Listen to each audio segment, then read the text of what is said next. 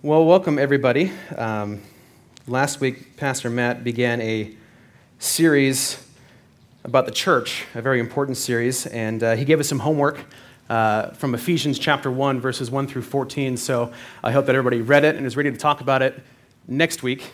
Um, you have a little reprieve if you didn't get your homework done. Um, he's going to continue that important series next week. And in the meantime, we're going to open um, a very specific part of the word today in uh, 2 Timothy which is a letter written by Paul the Apostle to a young minister at the church of Ephesus who was struggling both personally and in his ministry and with others in the church. And before we begin and break down those exact verses, I want to take some time to get some context for the letter and for the people involved in the letter.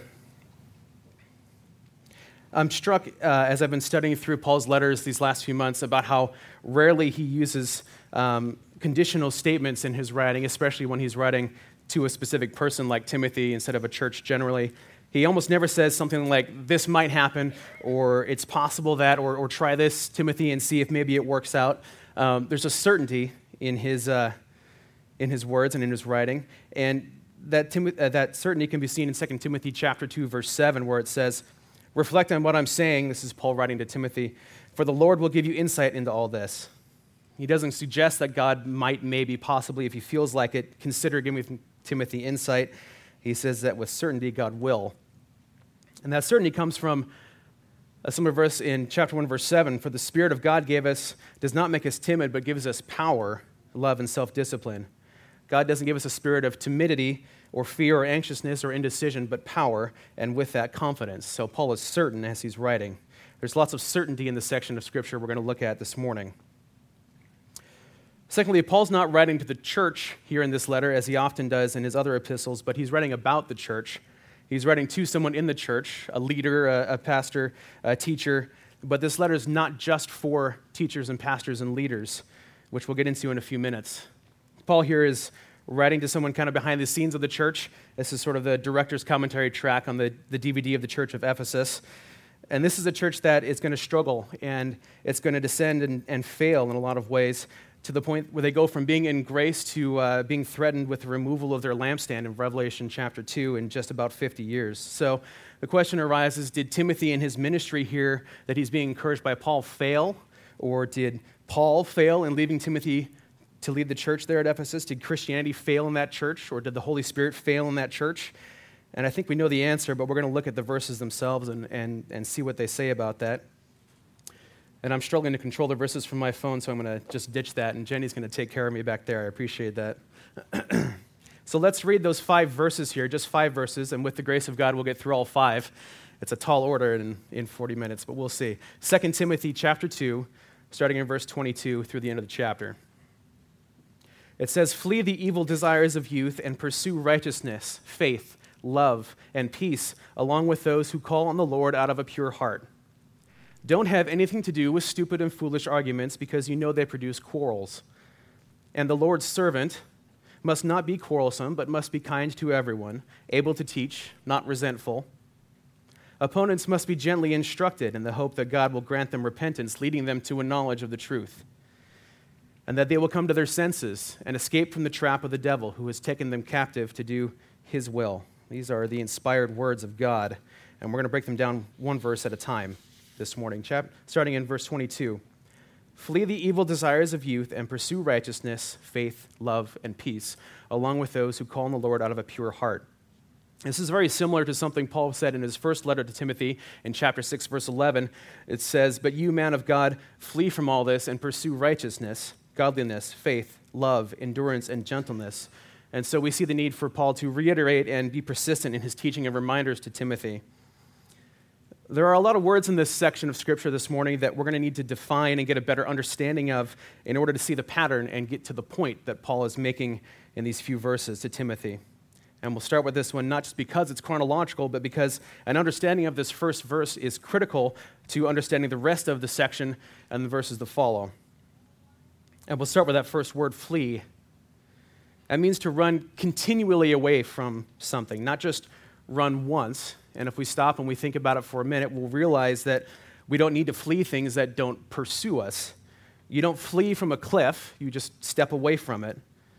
You flee from things that chase you, from predators. And so the question there is what are we fleeing? He tells us the evil desires of youth. And some of your translations will say youthful lusts, which I think is both a more interesting and more useful translation for this morning as we get into the depths of this, this passage. And I think there are some things that come to each of our minds when we think about that phrase youthful lusts, the kind of sex, drugs, and rock and roll sort of stuff that we tend to associate with youth and with a lack of inhibition. But why do we have to flee those? Because they pursue us, right? They're persistent, they chase us, they are predators. And they pursue us through our youth and into our middle years and into our older years. They don't relent. It's why we're continually fleeing. That's why he chooses the verb tense he does there. And is there anything more disturbing than seeing someone who isn't young exhibiting what we consider youthful lusts? You think about the awful phrase, dirty old man, a phrase that gives us the willies because it isn't right for someone old to be exhibiting youthful lusts that they should have outgrown by now that they should have been fleeing. So, what are some of these lusts? There are things you can lust after that are normally associated with youth. We can probably come up with a great list of those, especially any of you who have teenagers. But it's important to remember here that Timothy's not a teenager. Timothy's in his late 30s here. He's middle aged, especially for that era. And yet he still needs to be fleeing youthful lusts because they continue to pursue. And we're not just talking about physical lusts here, we're talking about anything that's lusted after money, uh, power, recognition, authority. One of the things that might be a youthful lust that Paul is commenting on to Timothy is this desire to be liked. That's something we associate with youth, especially. And maybe that's what caused some of Timothy's troubles that Paul had to address in his first letter when he was afraid to kind of stand up to people who were teaching wrong doctrine. 1 Timothy chapter 4 verse 12, we can see that there. Or you may also lust after recognition as you get older. We see this in the workplace, right? Wanting the corner office, wanting people to know you're the guy who deserves the promotion. That should be a youthful lust. We should outgrow that. Another youthful lust might be the one, and this is the dangerous one, I think, in the church of Ephesus especially, which is the youthful lust of wanting always to be right. Now, I'm fleeing youth whether I want to or not. We all are. I was going to cut my hair before I taught this morning, but every time I do that, the patches of gray are, are, much more visible, so I decided to continue hiding them a little bit longer. But growing up doesn't just mean getting gray hairs, it's about maturing. And it doesn't mean that just because I'm getting older that I'm fleeing youthful lusts, because we're not talking about age, we're talking about maturity. And all these youthful lusts ought to be tempered as you get older. It doesn't absolve you being older from those youthful lusts because they pursue you. Now, some physical lusts may calm down as a result of biological aging processes, normal things, but those things that Paul was talking about fleeing from greed and controversy and pride and ambition and jealousy and envy these are the kind of things that I've often noticed most profoundly in people who are older than I am, probably because of the contrast that should be there it's out of the ordinary context to see somebody who hasn't been able to flee from those youthful lusts. It's in contrast to what's right, and so it stands out more plainly. Now, getting older doesn't make you automatically wiser and less lustful any more than just being in the church on Sunday makes you any more sanctified and righteous. That's something that Pastor Matt touched on last week, and that will no doubt be a theme continuing forward in that series. Now, you might pick up a few improvements here and there just as a sort of accidental osmosis, but it's a fool's effort if you don't also put in the work to flee. And you can't just flee, you have to be going somewhere when you run. You can't just go in circles. So, the second part of this verse, he says, Flee the evil desires of youth and also pursue righteousness. That gives us a target to seek after something to, again, continually run toward, not just once, but continually. As you're fleeing continually, you are continually running after these things righteousness, faith, love, and peace. The first thing we're to pursue is righteousness. This word is in the Greek dikaiosune. It's only ever translated as righteousness, and it means the state of something or especially someone that is as it ought to be especially in a, in a doctrinal sense, in a condition that is acceptable to God. So, correct in thinking and in acting. You can sort of paraphrase it as simply the right thing or the right way. Now, where does this righteousness come from? Now, some people thought the law, some people still think the law. That was a common theme Paul was railing against as he tried to introduce Christianity around the world. Uh, Romans chapter 9, verses 30 and 31 say, What then shall we say? That the Gentiles who did not pursue righteousness, there's that phrase again, have obtained it, a righteousness that is by faith. But the people of Israel who pursued the law as the way of righteousness have not attained their goal. Galatians chapter 2, something similar. I did not set aside the grace of God, for if righteousness could be gained through the law, then Christ died for nothing. Galatians chapter 5 says, For through the Spirit we eagerly await by faith the righteousness for which we hope. You sensing a theme yet? One more in Philippians chapter 3, verse 9. And be found in him not having a righteousness of my own that comes from the law, but that which is through faith in Christ the righteousness that comes from God on the basis of faith. So you see these things run into each other righteousness and faith. And as we're pursuing righteousness,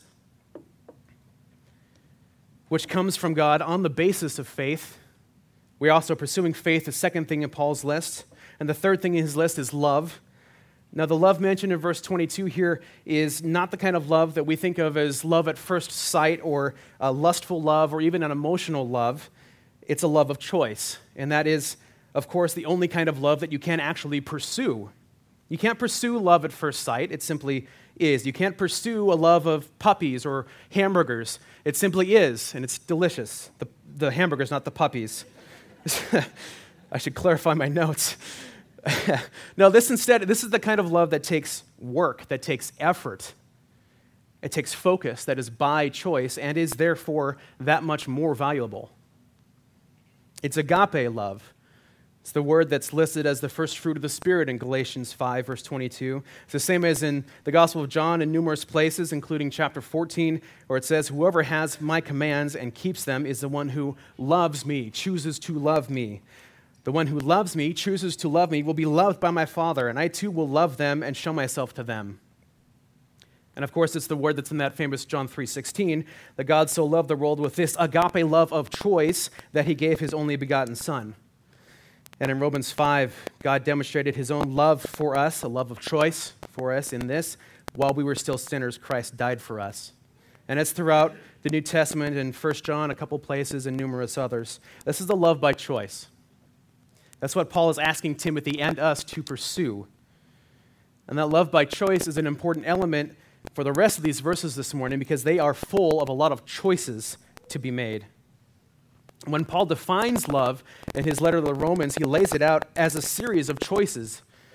In Romans 12, starting in verse 12, it says, Be joyful in hope, patient in affliction, faithful in prayer Share with the Lord's people who are in need. Practice hospitality. Bless those who persecute you. Bless and do not curse. Rejoice with those who rejoice. Mourn with those who mourn. Live in harmony with one another. Do not be proud, but be willing to associate with people of low position. Do not be conceited. Do not repay anyone evil for evil. Be careful to do what is right in the eyes of everyone. These are all choices in how we act. They're not involuntary responses. And he follows it with verse 18. If it is possible, as far as it depends on you, live at peace with everyone. Peace is part of love. So it follows naturally that in our text in 2 Timothy, verse 22, that we should pursue peace. Now, there's two primary kinds of peace. There's a, a peace that is an absence of strife, a sort of peace by definition. Nobody happens to be throwing blows at each other.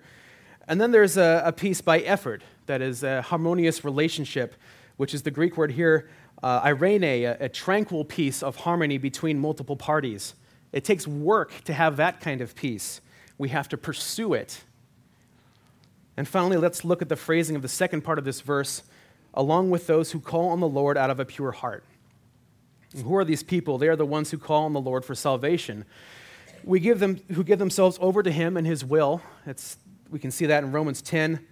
For there is no difference between Jew and Gentile. The same Lord is Lord of all, and richly blesses all who call on him. For everyone who calls on the name of the Lord will be saved. This is what we ought to be pursuing. It's not enough even to just run constantly from lusts. Where are you going? There was a teaching back in the middle parts of Luke many months ago in chapter 11, where Jesus has been accused of uh, cleaning demons out of people through the power of the devil, essentially. And he responds with a little teaching here. He says, When an impure spirit comes out of a person, it goes through arid places, seeking rest, and does not find it. Then it says, I will return to the house that I left. And when it arrives, it finds the house swept clean and put in order. Then it goes and takes seven other spirits, more wicked than itself, and they go in and live there. And the final condition of that person is worse than the first. Fleeing is not enough. Having that demon cast out is not enough. That man hasn't filled the space with God, it's left vacant and ready for the demon to move back in with more of his buddies. And it'll be the worse for him. Similarly, if we leave a void where there ought to be God, if we simply flee but don't fill that with anything else, if we don't pursue something also, the enemy will be happy to move right in. If we're not careful, the enemy will come. If we don't both flee and pursue, we leave room for him. And verse 23 says, Don't have anything to do with foolish and stupid arguments because you know they produce quarrels. I'm going to read that again with a different inflection because it's important. Don't have anything to do with foolish and stupid arguments because you know they produce quarrels. Does he mean just avoid them, to stop them, to ignore them? The word literally means to refuse them because they're going to be offered. You'll have lots of opportunities to join in these foolish and stupid arguments, but don't let yourself get dragged into it, Timothy. The people having these arguments and quarrels in the church here, they're having some trouble as Paul writes this letter and it's trouble that he predicted in Acts chapter 20. As Paul was preparing to leave the church at Ephesus and leave Timothy behind there, he spoke to the elders of that church, saying in Acts 20, verses 29 through 31, I know that after I leave, savage wolves will come in among you and will not spare the flock. Even from your own number, men will arise and distort the truth in order to draw away disciples from them, or after them, excuse me. So be on your guard. Remember that for three years I never stopped warning each of you night and day with tears. It's a pretty serious warning that Timothy or that Paul has been giving night and day with tears for three years. And sure enough, even with that warning, it comes to pass. 2 Timothy chapter 2, just before our section, verses 16 through 18, say, Avoid godless chatter, because those who indulge in it will become more and more ungodly their teaching will sped, spread like gangrene. Among them are Hymenaeus and Philetus, who have departed from the truth. They say the resurrection has already taken place, and they destroy the faith of some. This name, Hymenaeus, is the same guy that Paul mentioned in his first letter to Timothy a couple of years before, a man Paul considered shipwrecked in his faith, and says he handed over to Satan to be taught not to blaspheme. Don't mess with Paul and his teaching. So there's some teachers of bad doctrine around this church. They're circling the church like wolves, waiting to pull people away. And how did they get to be teachers of poor doctrine? From the slippery slope of starting with foolish and stupid arguments. As we see in verse 23 here, let's define those terms foolish and stupid. They mean pretty much what you think they mean. The word foolish here is the word moros, from which we get the word moron. Stupid is defined as ignorant or literally without information. So, in other words, these are the kind of arguments that have no barrier to entry. You don't have to know anything to get involved in these things. Anyone can participate, and so we all do. They're easy, right? And they're also easy to get wrapped up in. And they often start out over relatively insignificant things, but they always go the same way. They produce quarrels which sounds like a couple of people sort of hand fighting at each other. But it, the Greek word here is makhe, which is a fight, a combat, a battle, right? It's serious. This is not people exchanging letters to the editor, okay? This is people with a violent connotation. A quarrel in the church, especially among leadership, is obviously not a good thing. And that's what was happening in the church there at Ephesus. Foolish and stupid arguments don't stay foolish and stupid for very long. They become quarrels. And those quarrels become rifts, and those rifts become divisions in doctrine, and then the church breaks. And when the church is divided and broken, it's distracted from God and the gospel. And the enemy has opportunity to step in. When there's a hole in the church or in Christians, the enemy is ready to fill it. Moreover, in this verse, we see there's an obvious insistence to know better. Timothy knows better, Paul says, and so do we. It's not just about foolish and stupid arguments, but with all sorts of things. We know it's better not to tug on things at the Thanksgiving table because you know it's going to unravel, and a little tiny argument is going to turn into something bigger. So, why do we do it? Because we have these youthful lusts pursuing us. And if we're not actively running away from them, pursuing something better, those predators are going to catch up to us when we slow down in our flight from them greed and envy and ambition and pride and the desire to be right all the time. We should be outrunning these things, fleeing these things, and yet we get caught up and wrapped up in them, and we start stupid and foolish arguments that we know are going to lead to quarrels. And those quarrels eventually lead to a broken church that is distracted from God and the gospel. Unfortunately, Paul is gracious enough not just to leave us with a partial teaching here, but a complete one. He doesn't just say what not to do, but he says what to do. Not just run away, but pursue. And not just avoid foolish and stupid arguments that make you quarrelsome, but verse 24 And the Lord's servant must not be quarrelsome, but must be kind to everyone, able to teach, not resentful. The Lord's servant here is uh, this is bond servant, slave is the word. This is not just for pastors and teachers only, even though the word for minister uh, has some slavery connotations to it, some servitude connotations. All Christians are servants of the Lord.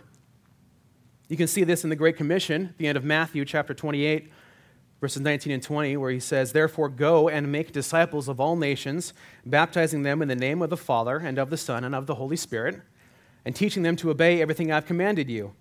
And surely I am with you always to the very end of the age. We can see it in Matthew chapter 20, Verses 26 to 28, not so with you. Instead, whoever wants to become great among you, you must be your servant, and whoever wants to be first must be your slave, just as the Son of Man did not come to be served, but to serve, and to give his life as a ransom for many. You see it in Colossians 3, verses 23 and 24. Whatever you do, work at it with all your heart as working for the Lord, not for human masters. Since you know that you will receive an inheritance from the Lord as a reward, it is the Lord Christ you are serving.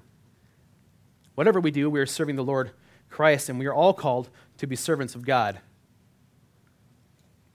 And so, we as servants of God ought not to be quarrelsome, Paul is writing here, attracted to trouble. We ought not to get led into foolish and stupid arguments. This manifests itself in the church when we become prone to being quarrelsome in words within it, and then how much more so are we willing to be in quarrel with the world? And what kind of a witness is that? Paul says instead to be kind to everyone. Just people who share your political views? No. Just those who look like you? No. Just those who are kind to you? No. Literally everyone. He says, be kind. That word means gentle and mild. The only other time it's used is in 1 Thessalonians chapter 2, where they're discussing some time the disciples spent with some folks and said, Instead, we were like young children among you just as a nursing mother cares for her children, so we cared for you. That's the word there. That kindness, that care, is as a nursing mother cares for her children. It's a very gentle and mild love. Be like that, Paul's writing, and be able to teach. Again, this letter is written to a, a, teacher, but it's not just for teachers because we are all to be teachers, as we just saw in chapter 28 of Matthew a moment ago. So when Pastor Matt defines the body of the church, or the, the church as the body of Christ, excuse me, that means that uh, if you and I are the church, then whenever we're interacting with somebody, that person's a church. If you're at the grocery store talking to the checkout clerk, that person's a church. Now, if you're at the dog park and your dog attacks somebody else's dog and they come storming over to you, that person's at church. And you wouldn't spend your time at church shying away from the Word of God. Now, there's also practical reasons that all Christians need to be able and ready to share and teach the gospel and righteousness, which is that when you're out in the world and you have an opportunity to teach someone about the gospel and you can't do it, that's a void in the church. That's a void the enemy is only too willing to fill up. So, how do we learn to teach? by using and understanding the scripture. Of course, Paul says in 2 Timothy chapter 3 verse 16, all scripture is God-breathed and useful for teaching, rebuking, correcting, and training in righteousness.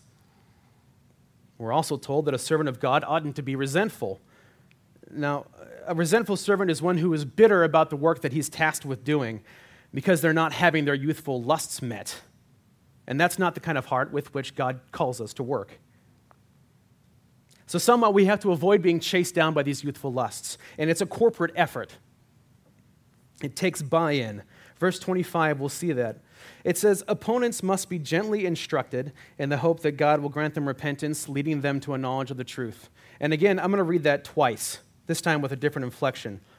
Opponents must be gently instructed in the hope that God will grant them repentance, leading them to a knowledge of the truth. It says opponents here, it's not saying non Christians, okay? The kind of opponents that Paul was warning Timothy about, uh, that Timothy was facing in the church at Ephesus, were in fact believers, or at least claimed to be. People like Hymenaeus, whose doctrine was flawed and had moved away from correct teaching. So it's not unbelievers necessarily or only, but people who aren't fleeing their youthful lusts, like wanting to be right all the time. Now, Paul is holding Timothy to a very high standard of living. He tells him to live in certain ways, to act in certain ways, to say certain things, to follow certain examples. 2 Timothy chapter 1 says, He has saved us and called us to a holy life, Timothy. In verses 13 and 14 of chapter 1 say, What you have heard from me, keep as the pattern of sound teaching with faith and love in Christ Jesus. Guard the good deposit that was entrusted to you. Guard it with the help of the Holy Spirit who lives in us. So, if Timothy has been taught to live in certain ways, to pursue righteousness, then an opponent of Timothy is going to be an opponent of those things, an opponent to righteousness. The second word in this verse is must. It's not ought to be, or can be, or should be. Because if they're opponents of you, Timothy, who knows and lives with righteousness, then they are opponents of what is righteous, of what is godly, and that must be confronted. Must. It's not optional, church. So clearly, we must gently instruct opponents. Now, this phrase is tough because often we don't want to gently instruct opponents. I have a hard time gently instructing the T ball kids that I coach. I have a hard time gently instructing my own children. I have a hard time gently instructing my chickens. I don't have enough patience for poultry, let alone people, and yet I have to gently instruct opponents of righteousness? That's not an easy thing to ask. So that word instruct, it means teaching It also has a, a, a form of meaning correcting. The primary definition is, of this word paideuo is of training children, is how it's used. So you see that gentleness, that mildness again. So gently instruct as if you were teaching a child. Not for the purpose of showing them how much better we are than them or to show them how bad they are, but to show them what right is so they may know righteousness, and in the hope that God will grant them repentance that leads them to a knowledge of the truth. Now, there's a spot where it's interesting that it isn't certain here. It doesn't say that God certainly will grant them repentance, and that's not a knock on God's power. God certainly can grant it to anyone. It's pointing out rather that we don't know who God will give it to because we don't know the end game of every gentle instruction that we give. We don't know whether every gently instructed opponent will seek repentance, but that's no reason not to give them gentle instruction. We give gentle instruction, we teach righteousness, we share the gospel in the hope that they will ask for and God will grant them repentance. God grants repentance, which leads them to a knowledge of the truth. Now, this word leading suggests that it's not an instantaneous thing, it's a breadcrumb trail, it's a process. And why should they want to get to the knowledge of the truth? Well, that one's simple because knowledge of the truth is what helps keep the enemy at bay. He wants to sneak in amid uncertainty, and he loves voids where there's no knowledge of the truth. It's how the enemy first attacked. He questioned Eve's certainty of her knowledge of the truth. Genesis chapter 3 Now the serpent was more crafty than any of the wild animals the Lord God had made. He said to the woman, Did God really say, You must not eat from any tree in the garden? And that's all it took to start undermining the truth, to disrupt the knowledge of the truth. So, those in and outside the church who teach false doctrine or engage in foolish and stupid arguments that lead to quarrels are engaged in the enemy's task. And we must defend against it. And we do so with the knowledge of the truth. In Ephesians 6, where Paul is writing about the armor of God, he gives its purpose in verse 11. It says, Put on the full armor of God so that you can take your stand against the devil's schemes. Pretty clear what the purpose is. And what's the first element in the armor of God? Anyone? The belt of truth, right? Stand firm then, verse 14, with the belt of truth buckled around your waist. So, is our goal in gently instructing our opponents of righteousness for them to realize how superior we are? Is it to make internet memes at their expense? To mock them? No. It's so that they can become like us, part of the brethren. So we do it in the hopes that they will seek and then be granted repentance, leading to a knowledge of the truth that is fundamental in warding off the attacks of the enemy. That is why we gently instruct opponents. And guess what? You can't do that if you're resentful. You can't do it if you can't teach the basics of the gospel. You can't do it if you're not kind. You can't do it if you're so busy being caught up in foolish and stupid arguments that you end up in quarrels all the time. When has a quarrel changed anyone's mind? All it does is leave people bitter and hurting and armorless. And it's our job to help others put on that armor against the enemy. I played football in high school many moons ago, not that you can tell anymore. And one of the most difficult things I've ever tried to do is to adjust a pair of shoulder pads. Okay, it's infinitely easier to do by having somebody else adjust the straps while you're wearing them. Okay, these supposedly manly men, boys really, helping each other get dressed. But there's no shame in asking for that help because you recognize that there's a better chance of survival when your teammate has his equipment properly adjusted. So we teach people how to put the armor on. We don't make fun of them for not having it. That's why gentleness is key. Yelling and scolding and defaming isn't effective. In fact, it plays right into the enemy's hands. He loves strife because strife leads to arguments, and arguments lead to quarrels, and quarrels lead to rifts, and rifts become divisions in doctrine, and then that leads to broken churches that are distracted from God and the gospel. And in addition to knowledge of the truth, we gently instruct in the hope that, verse 26, and that they will come to their senses and escape from the trap of the devil, who has taken them captive to do his will. Why do we gently instruct opponents? Because they need our help. Opponents of righteousness are trapped, ensnared by the devil. And this phrase, come to their, come to their senses, suggests that being in right mind with God is the norm. It's to be expected, it should be the default right? That someone who is in their senses will come to knowledge of the truth. This is really encouraging that loving God is not an aberration, but the way it should be. So, what is this trap of the devil? It's a snare, an animal trap that you get tempted into and then can't escape. It's the foolish and stupid arguments that are so easy to engage in that lead to quarrels. It's a trap. Now, opponents of righteousness have been taken captive from somewhere some were more righteous, a, a place of right living. They've been taken captive for a purpose, which is to do the devil's will. Wow. What is the devil's will? It's that division that we talked about earlier, that void of knowledge of the truth. Some people think they can ignore God's will and substitute their own. But guess what? If you're not doing God's will, whose will do you think you're doing? Because it's not yours. How does the devil make them or convince them to do his will? It's not really that hard, actually. I often explain this to people by saying that the devil doesn't have to make you flip 180 degrees from righteousness. All he's got to do is alter your trajectory slightly, and pretty soon you're way off course. It doesn't take much.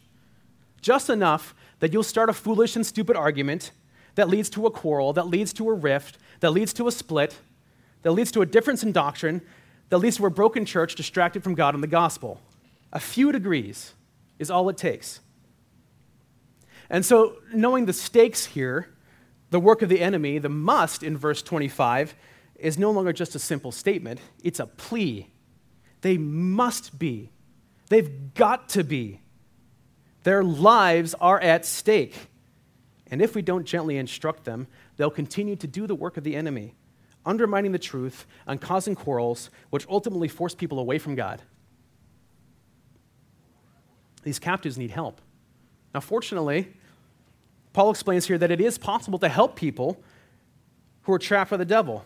These captives can be released, and it doesn't have to be a prisoner exchange, it can be a straight up jailbreak. So, how do we do it? By gently instructing opponents in the hope that God will grant them repentance, leading to a knowledge of the truth, and that they will come to their senses and escape from the trap of the devil. We have to do our part in the hope that they'll do their part and come to their senses and escape from the trap of the devil, because the devil cannot overcome sound reason that is a result of knowledge of the truth. He cannot penetrate the well kept, properly worn armor of God. He cannot. Eve didn't use it properly. Many people today don't use it properly. Some of us here don't use it properly. In the end, it's another choice. Just like the choice to love God with agape love. So, will you choose to be one of those who succumbs to foolish and stupid arguments because you haven't fled youthful lusts, regardless of your age? Will you continue to contribute to people departing from the faith, from the truth? Will you leave people in the captivity of the devil to do his will, or worse, be willingly captive yourself? Or will you instead pursue righteousness, faith, love, and peace? Will you have nothing to do with foolish and stupid arguments? Will you avoid quarrels that lead to broken churches and instead be kind to everyone, not resentful?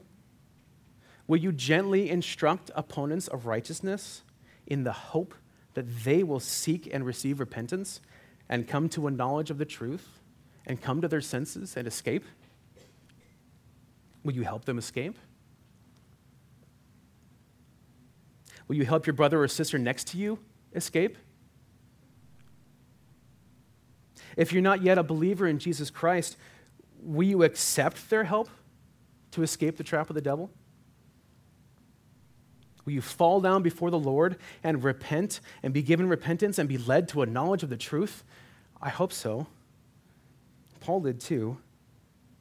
Paul felt it was so important that he wrote this impassioned letter to Timothy, knowing that he was struggling with this in his church.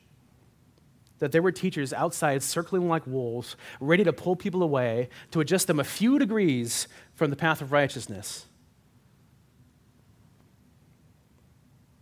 The grace of God awaits those who were formerly captive, ready to wrap them up in a new life, because the devil has no right to those who choose Christ. Paul wrote earlier to Timothy in his first letter, about three years before this one, in chapter 2, starting in verse 3 God, our Savior, who wants all people to be saved and to come to a knowledge of the truth. For there is one God and one mediator between God and mankind, the man Christ Jesus, who gave himself as a ransom for all people, willingly choose to love us that much. That's what God did. He willingly chose to love us that much. Because God wants you, all of us, and all those we come in contact with as teachers and brothers and sisters in Christ, teachers of righteousness, people living right lives. He wants all of us to flee from the enemy and pursue him, to pursue righteousness and faith and love and peace. Because they lead to a knowledge of the truth in faith that saves. God wants us released from captivity, and He's provided the way in Christ. Hallelujah. Heavenly Father, we thank you for your words that are so deep and so profound that we cannot possibly fully comprehend them or ever get to the depths of them, Lord.